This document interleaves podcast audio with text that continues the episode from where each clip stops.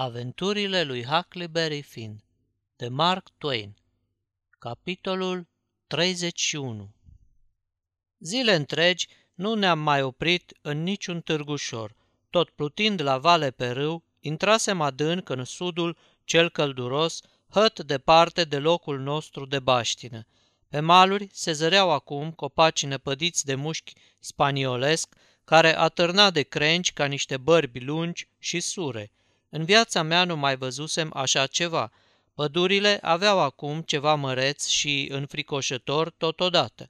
Cei doi potlogari începură din nou să bată târgurile, socotind că primejdia trecuse. Mai întâi ținură o conferință despre temperanță, dar nu le ieși nici măcar de obeție. Într-alt târg deschiseră o școală de dans, dar cum nu se pricepeau să danseze nici cât un cangur, Publicul îi petrecu până afară din târg la primii pași pe care îi făcură. Încercară apoi să dea lecții de oratorie, dar n-apucară bine să deschidă gura, că oamenii îi și puseră pe fugă, huiduindu-i de mama focului. Se apucară să facă pe misionarii, pe hipnotizatorii, pe doctorii, pe ghicitorii și câte și mai câte, dar degeaba, nu se lipea norocul de ei. În cele din urmă rămaseră lefteri de-a binele. Toată ziulica zăceau lungiți pe plută, cufundați în gânduri, abătuți și dărâmați, fără să scoată o vorbă. În curând însă se petrecu o schimbare. Începură să-și vorbească în taină pe șoptite. Uneori rămâneau câte două-trei ore în wigwam. Eu și cu Jim începusem să ne cam temem. Nu mirosea a bine – Eram siguri că pun la cale o blestemăție mai diavolească decât toate cele de până atunci. Ne-am tot întrebat noi ce să fie și până la urmă ne-am gândit că pramatiile se pregătesc să spargă o casă, ori o prăvălie sau să fabrice bani falși. Gândul ăsta ne-a cam îngrozit și am jurat amândoi să nu ne băgăm pentru nimic în lume în afaceri de-astea și să ne luăm adio de la ei, lăsându-i în plata Domnului la îl din tâi semn necurat. Într-o dimineață, în zori, ne-am oprit cu vreo două mile mai jos de un târgușor prăpădit pe nume Pickesville. Regele ne spuse să stăm ascunși cât se duce să dea o raită prin târgușor ca să vadă dacă oamenii de pe acolo aflaseră ceva de minunea regească.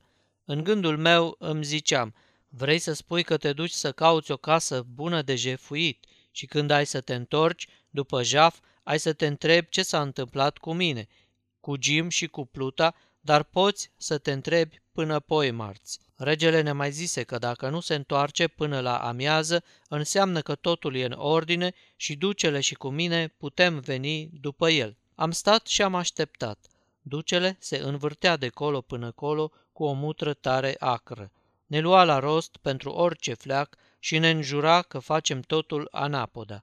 Nimic nu-i plăcea, de bună seamă că punea ceva la cale.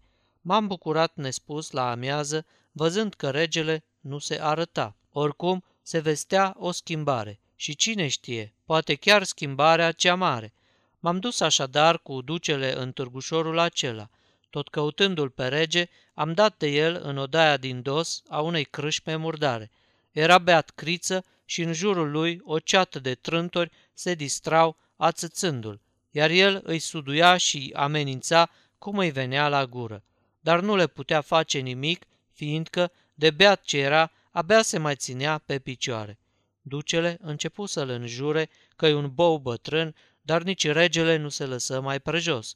Când am văzut că iese cu ceartă, am șters-o repede și am gonit ca un cerb pe poteca ce cobora spre râu. Alergam de-mi sfârâiau călcâiele fiindcă n-aș fi vrut să scap prilejul și îmi spuneam că de data asta s-a isprăvit.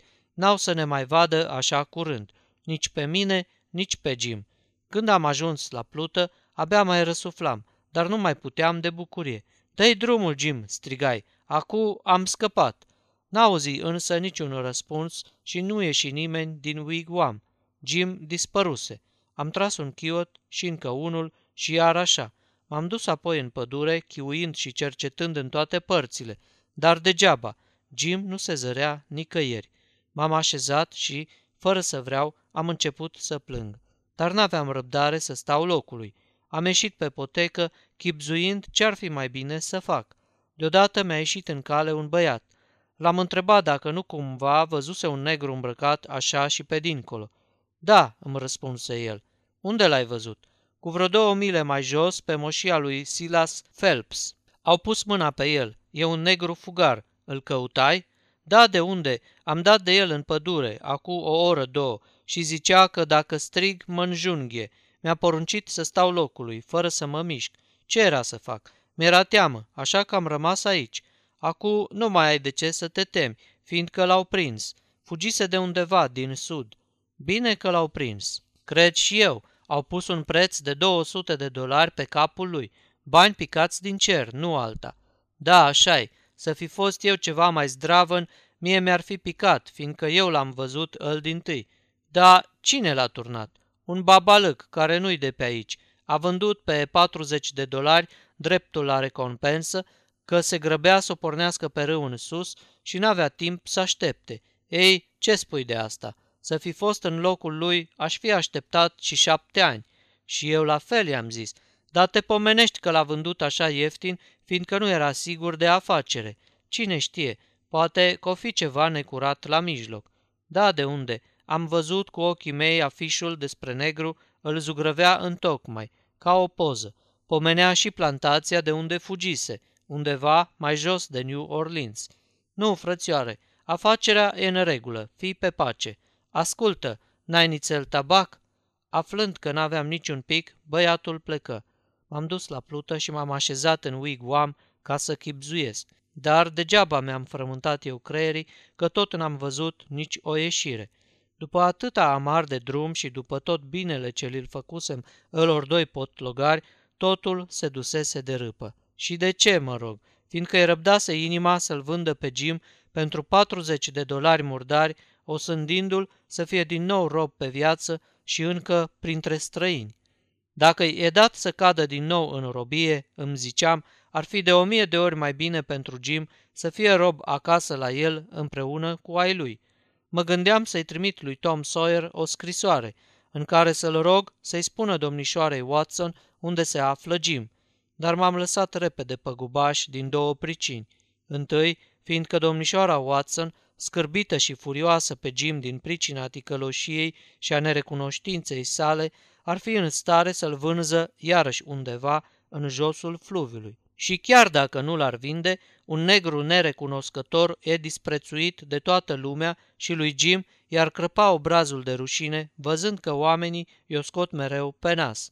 Și apoi, gândiți-vă și la mine, numai decât s-ar da sfoară în țară că Huck Finn l-a ajutat pe un negru să-și dobândească libertatea și, dacă m-aș mai vedea vreodată cu cineva din târgul meu, mi-ar fi așa de rușine că aș fi în stare să-i cad în genunchi și să-i ling tălpile.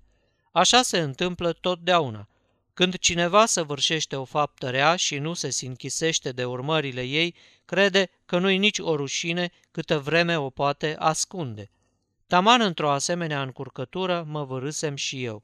Cu cât mă gândeam mai mult, cu atât mai tare mă mustra cugetul și mă simțeam mai ticălos și mai netrebnic. Și deodată am înghețat de frică la gândul că Providența îmi trage o palmă și mi-arată că sus, în cer, se știe că sunt ticălos și că am răpit pe negrul unei biete bătrâne care nu-mi cășunase niciodată vreun rău. Da, da, îmi ziceam, e cineva care stă mereu de veghe și nu rabdă multă vreme asemenea ticăloșii. M-am căznit din răsputeri să mă mângâi cu gândul că nu eu, ci felul în care fusesem crescut era de vină pentru toate astea. Dar un glas lăuntric îmi tot șoptea neîndurător. Te puteai duce la școala de duminică, pentru ce nu te-ai dus? De te-ai fi dus, ai fi învățat acolo că oamenii care fac ce ai făcut tu cu negrul ăla ajung de-a dreptul în iad. Tremuram de spaimă. M-am hotărât să mă rog, doar doar oi înceta să mai fiu băiatul rău de până acum și mă face mai bun. Am îngenunchiat, dar vorbele nu-mi veneau. De ce oare? N-avea rost să încerc să-l păcălesc pe îl de sus și nici pe mine, de altfel. Știam prea bine de ce nu-mi veneau vorbele, fiindcă nu mă trăgea deloc inima, fiindcă nu eram cinstit, fiindcă umblam după doi iepuri. Mă prefăceam că mă lepă de păcat, dar în sinea mea săvârșeam cel mai mare dintre păcate. Încercam să spun din gură că am să mă îndrept, că am să-i scriu stăpânei negrului și am să-i arăt unde se află Jim, dar în adâncul sufletului știam că e minciună, iar îl de sus, de asemenea, știa. Mi-am dat seama că nu merge să minți într-o rugăciune. Stăteam ca pe ace și nu știam ce să fac. În cele din urmă îmi veni o idee. Da, am să scriu răvașul, iar după aia o să văd dacă mă pot ruga. Ei bine, în clipa aceea m-am simțit ușor ca un fulg și cu cugetul împăcat. Nu-mi venea să cred. Am luat o bucățică de hârtie și un căpătâi de creion și, beat de fericire, am scris cele ce urmează. Domnișoară Watson, negrul dumitale, fugar Jim, se află aici, cu două mile mai jos de Pickesville. Domnul Phelps a pus mâna pe el și o să vi-l dea înapoi dacă trimiteți recompensa. Hac Fin. Aceasta este o înregistrare Cărțiaudio.eu. Toate înregistrările Cărțiaudio.eu sunt din domeniul public. Pentru mai multe informații sau dacă dorești să te oferi voluntar, vizitează www.cărțiaudio.eu. Pentru prima oară în viața mea m-am simțit bine și izbăvit de păcate. Acu știam că pot să mă rog, dar nu m-am apucat de îndată, ci am pus hârtiuța deoparte și m-am așezat, gândindu-mă ce bine că lucrurile se întâmplaseră așa, fiindcă nu lipsise mult ca să nimeresc de-a dreptul în iad. Mi-am amintit apoi de călătoria noastră pe apă, la vale. Jim era nelipsit din toate amintirile astea. Îl vedeam și ziua și noaptea, uneori în bătaia lunii, alteori pe furtună. Mă vedeam plutind împreună cu el, sporovăind, cântând și râzând. Nu știu cum se face, dar nu găseam nici atâtica să mă supăr pe el, ba din contră. Îl vedeam stând de veche și pentru mine, după ce-și făcuse partea lui, în loc să mă trezească din somn. Îmi aminteam cum se bucurase în ziua aia cu ceață când m-am întors pe plută și cum ne-am întâlnit din nou în smârcul ăla în ziua dihoniei și alte întâmplări asemănătoare. Și cum îmi spunea mereu puișorule și mă răsfăța și nu știa cum să mă mai copleșească cu marea lui bunătate. La urmă mi-am amintit cum îl scăpasem de oamenii ăia, zicându-le că pe pluta noastră erau bolnavi de vărsat. Cât de recunoscător mi-a fost Jim atunci.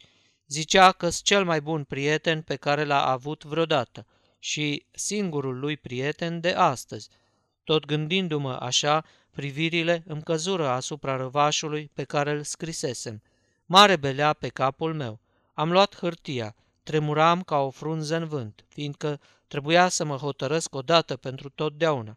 Am chipzuit nițel, ținându-mi răsuflarea. Apoi mi-am zis, fie, mă duc în iad și am rupt hârtia. Erau gânduri și vorbe îngrozitoare, dar nu le mai puteam lua înapoi. Ce am spus a rămas bun spus și nu m-am mai gândit să mă îndrept. Mi-am scos din cap ideea asta, zicându-mi că am să fiu iarăși ticălos, fiindcă așa mi-era felul și așa fusesem crescut, pe când cealaltă cale nu era de mine. Și, pentru început, mi-am pus în gând să-l scap din nou pe Jim din robie. Să fi putut scorni ceva și mai rău, aș fi făcut-o, nu de alta, dar de vreme ce tot apucasem pentru totdeauna pe calea asta, puteam să merg și până la capăt. Am început așadar să-mi bat capul și m-am gândit la fel și fel de lucruri până să ajung în sfârșit la un plan care mi convenea. Am dibuit ceva mai la vale un ostrov împădurit și, de îndată ce s-a întunecat, am pornit cu pluta spre el. Am ascuns-o și am rămas să dorm acolo. M-am trezit înainte de revărsatul zorilor am mâncat, mi-am pus traiele de oraș și, după ce mi-am vărât alte câteva lucrușoare într-o legăturică, am pornit cu barca la mal.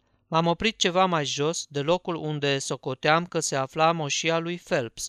Mi-am ascuns legăturica undeva în pădure și, umplând apoi barca cu apă și bolovani, am scufundat-o într-un loc unde s-o pot găsi la nevoie, cam la un sfert de milă mai jos de un mic joagăr. Pe urmă, am pornit la drum. Trecând prin fața joagărului, am zărit o tăbliță pe care scria Ferăstrăul lui Phelps. Cu vreo câteva sute de pași mai încolo se zăreau clădirile fermei. Mi-am dus mâna streașină la ochi, dar n-am văzut pe nimeni, deși se luminase bine de ziua. Da, nu-mi păsa, că tot n-aveam eu chef să mă întâlnesc cu careva. Voiam doar să pipăi terenul. Planul meu era să mă arăt acolo dinspre târg, nu dinspre fluviu.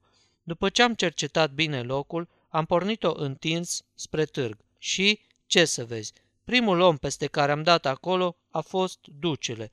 Tocmai lipea un afiș pentru minunea regească. Urmau să joace trei seri la rând, ca și data trecută. Nu-i întrecea nimeni în neobrăzare. Până să mă mișc, ducele mă văzu. Păru cam mirat. Iotel, de unde răsăriși? Și adăugă chipurile bucuros și grijuliu. Unde-i pluta? Ai ascuns-o într-un locșor bun? Păi tocmai despre asta voiam să vă întreb și eu, alteță. Vorbele astea nu-i prea plăcură. Da, de ce voiai să mă întrebi? Păi, când l-am văzut ieri pe rege în cârciuma aia, mi-am zis că până s-o trezi din beție, ca să-l putem aduce acasă, o să mai treacă câteva ceasuri, așa că m-am gândit să dau o raită prin târg. Un cetățean mi-a zis că îmi dă 10 cenți dacă l-ajut să treacă cu luntrea până dincolo și înapoi, ca să aducă o oaie rătăcită. M-am învoit și m-am dus cu el, dar când să băgăm oaia în luntre, omul mă lăsă singur la funie și se apucă să împingă oaia de la spate. Dar oaia asta era prea voinică pentru unul ca mine, așa că s-a smuls din strânsoare și a luat-o la fugă. Noi după ea. N-aveam niciun câine cu noi, așa că a trebuit să o fugărim cale lungă, până i-am scos sufletul. Am prins-o abia spre seară, am adus-o în coace, iar după aceea m-am întors la plută.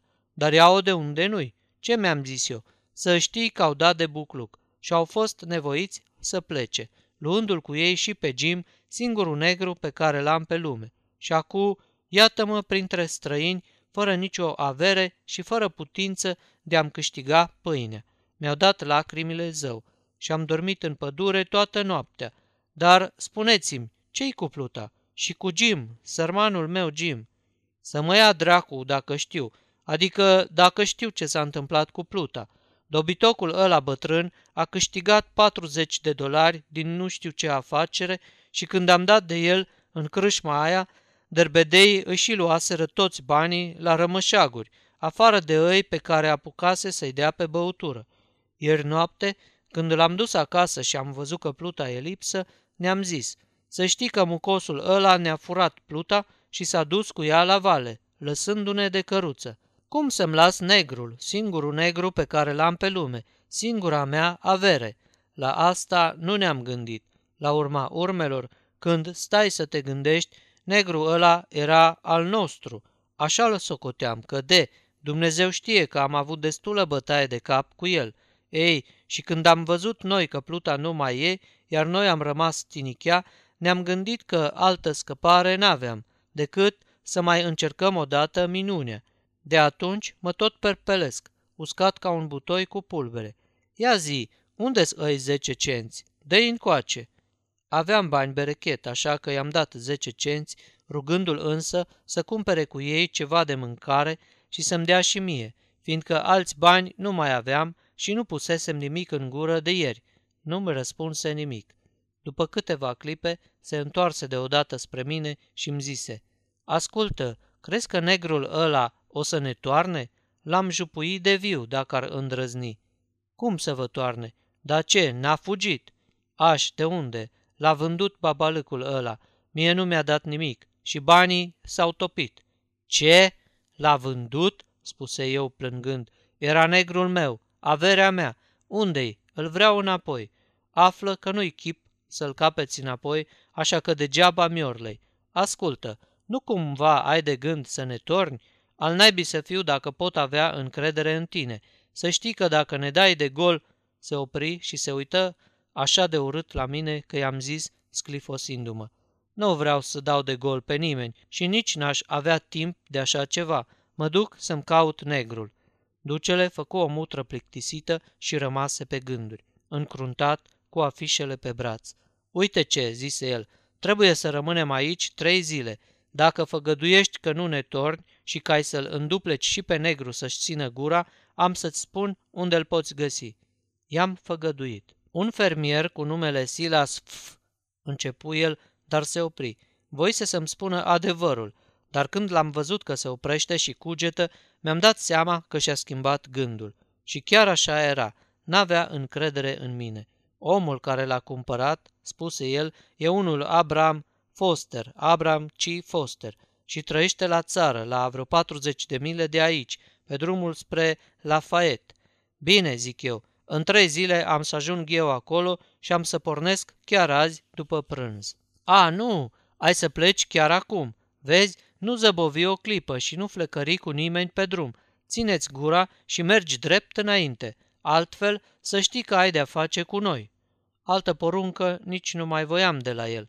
Voiam să mă lase în pace ca să-mi pot pune planul în aplicare. Hai, cară-te, se burzului el. Domnului Foster, poți să-i îndrugi ce poftești. Cine știe, te pomenești că până la urmă îl faci să creadă că Jim e negrul tău. Sunt unii prostănaci care n-au nevoie de patalamale, mi s-a spus că ar fi de al de ăștia pe aici, prin sud. Când ai să spui că afișul și recompensa sunt plăsmuite, poate că o să te creadă. Dacă ai să-l lămurești de ce a fost scornită toată povestea. Hai, du-te și spune-i orice vrei. Numai nu uita să-ți ții gura până ajungi acolo. Am luat-o la picior pe drumul arătat de duce. Mergeam fără să mă uit înapoi, dar simțeam că e cu ochii pe mine. Nu-mi păsa, știam că o să se plictisească privindu-mă. Am mers așa pe câmp vreo milă, fără să mă opresc. Apoi am luat-o înapoi prin pădure spre ferma lui Phelps. Îmi ziceam că e mai bine să-mi pun numai decât planul în aplicare, fără să pierd vremea, fiindcă doream ca Jim să-și țină gura până la plecarea celor doi potlogari. Nu voiam să-i mai văd. Mi-era lehamite și voiam să scap de ei pentru totdeauna. Sfârșitul capitolului 31